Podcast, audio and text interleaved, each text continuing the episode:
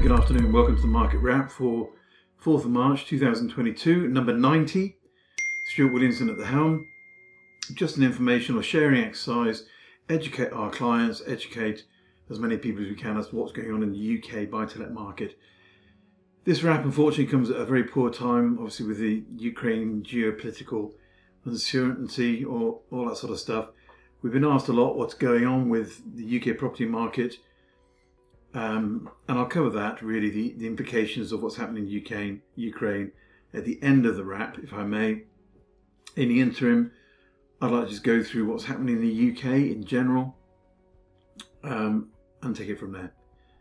Okay, if you remember at the end of 2021, uh, early indications from that the housing market and all the research behind it was that 2022 was going to be cooling down all the big research houses, in fact myself included, said that. But instead, what we've seen is continued strength in the sellers market, as is actually a lack of supply. Average price house price inflation is now running at 12.5% per annum, according to Nationwide Building Society. So let's look a quick whirl around the nation.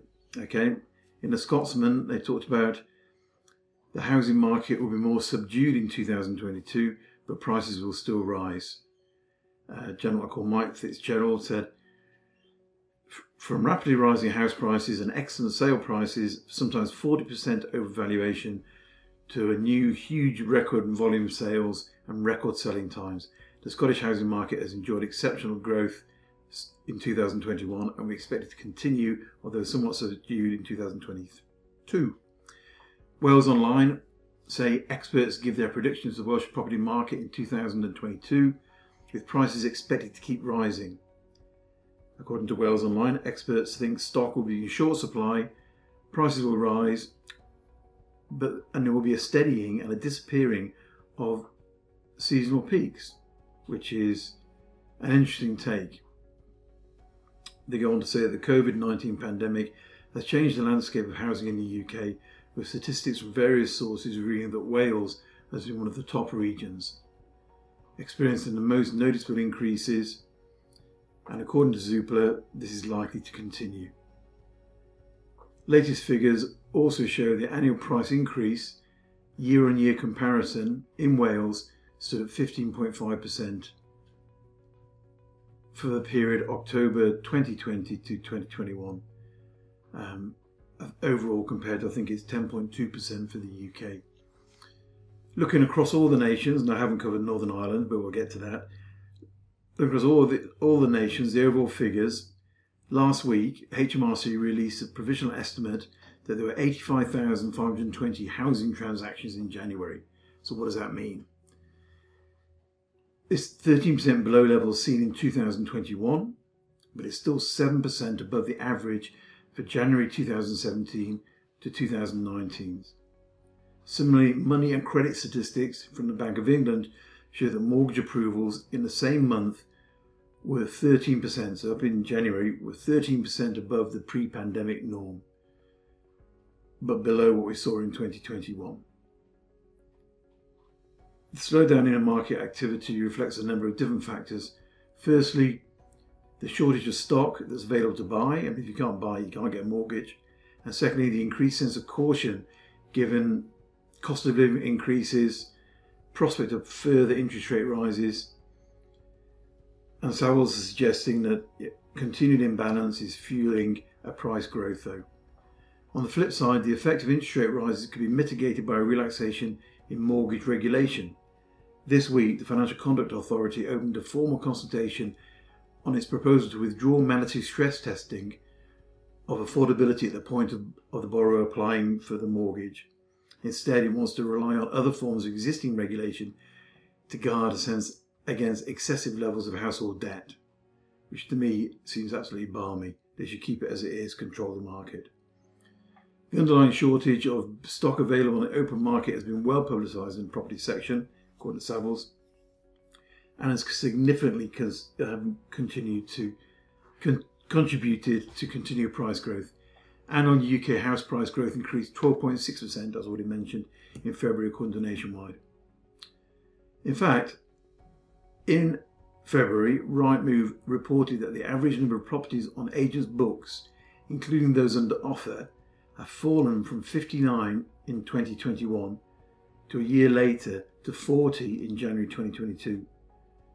This is despite an increase of stock on the market of 11% year on year. So basically, it's moving a lot quicker, it's selling a lot more quickly. Figures from TwentyCi give us a slightly better picture. They suggest that in February, new sale instructions were up 7%, and they were that amount higher overall than they had in the previous 12 months, uh, sorry, previous year, 12 months previously. Sales are 31% above 2017 2019 average for February as well. So the picture is ongoing upward movement across the UK, which is being fueled by shortage really of uh, good stock and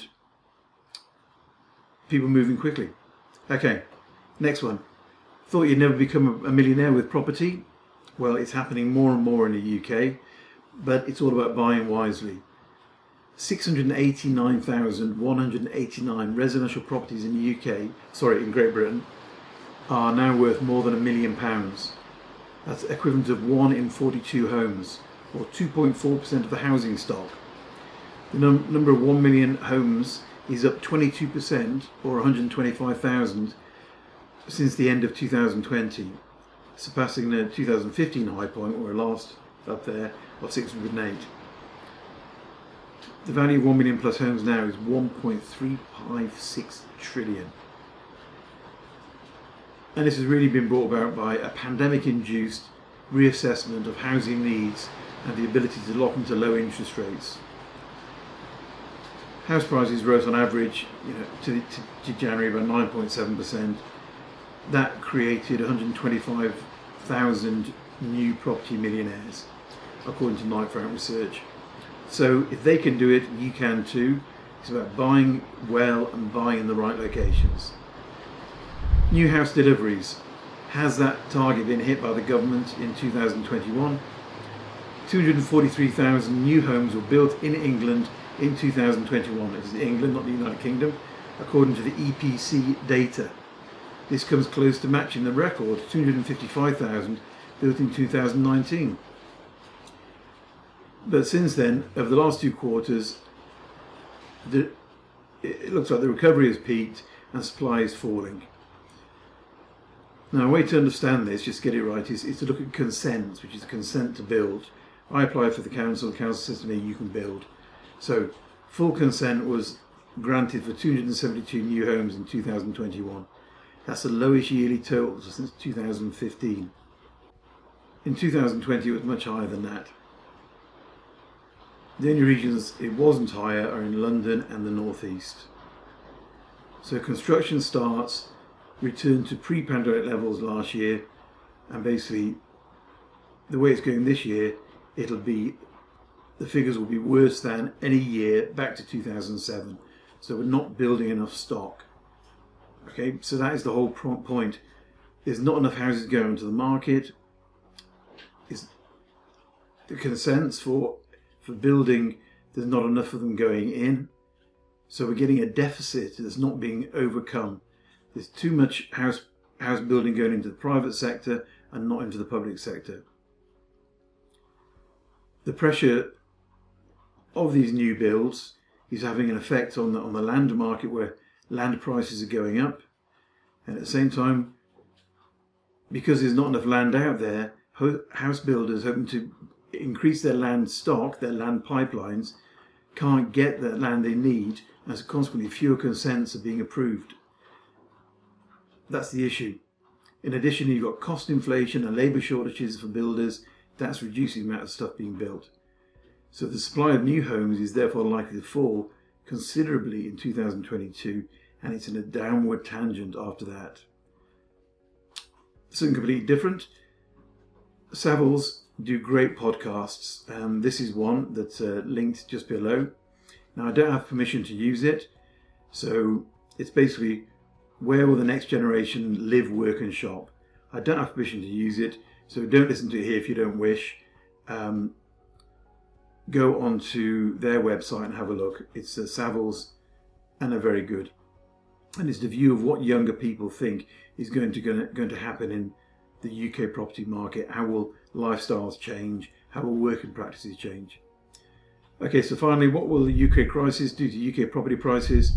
Let's look at the real influencers. Without a doubt, oil, gas, diesel, aluminium, nickel, wood, wheat, and even sunflower oils will all rise. Little known fact Russia and Ukraine account for 80% of all sunflower seed exports. They're all going to go up in price. This is going to increase um, the cost of living in the UK. Inflation is already at a 30 year high at 5.5%. Energy bills are set to increase by 50% in April and now look likely to raise again at the next point of recalibration in October. Inflation is basically turbocharging. It could be high, as high as 8% in April according to Capital, Capital Consulting, the consultancy. Bank of England's Monetary Policy Committee has a target of 2% inflation, and they're going to be watching this and going, boy, what's going on? The question now is whether the conflict will force another rate hike sooner rather than later.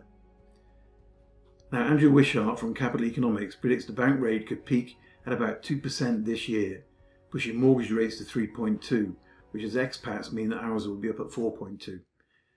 However, Martin Beck, the chief advisor at EY Item Forecasting Group, rules out a rapid increase in rates, and he says any chance that the MPC may have gone for a sharp 50 basis point increase is now looking very, very slim.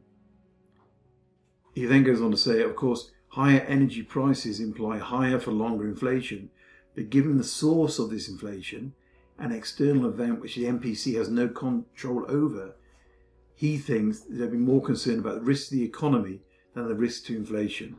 So mortgage rates will probably now rise more slowly than we were expecting. In addition, Carl Thompson, a property economist at the Centre for Economic and Business Research, CEBR, agrees an imminent raise now seems less likely prospect.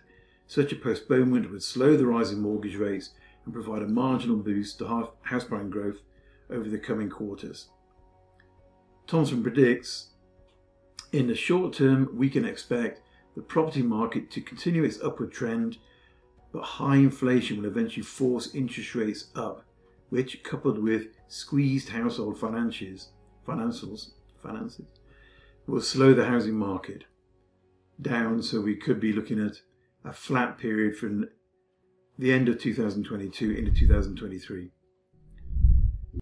So, although it's a terrible thing going on in, in the Ukraine. The outlook for the UK property market looks like it's going to be plateauing, and that's our view from APW Towers. Continued increase in interest rates, cost of living going up terribly. I feel, you know, very badly for the people in the UK. But we'll have a plateauing of house prices, not a massive crash. So it's still a good buying opportunity out there. Thank you very much for listening. I hope that made sense and hope you enjoyed it please do subscribe and like, and please do um, listen out for next week's experience. Thank you very much. Bye bye.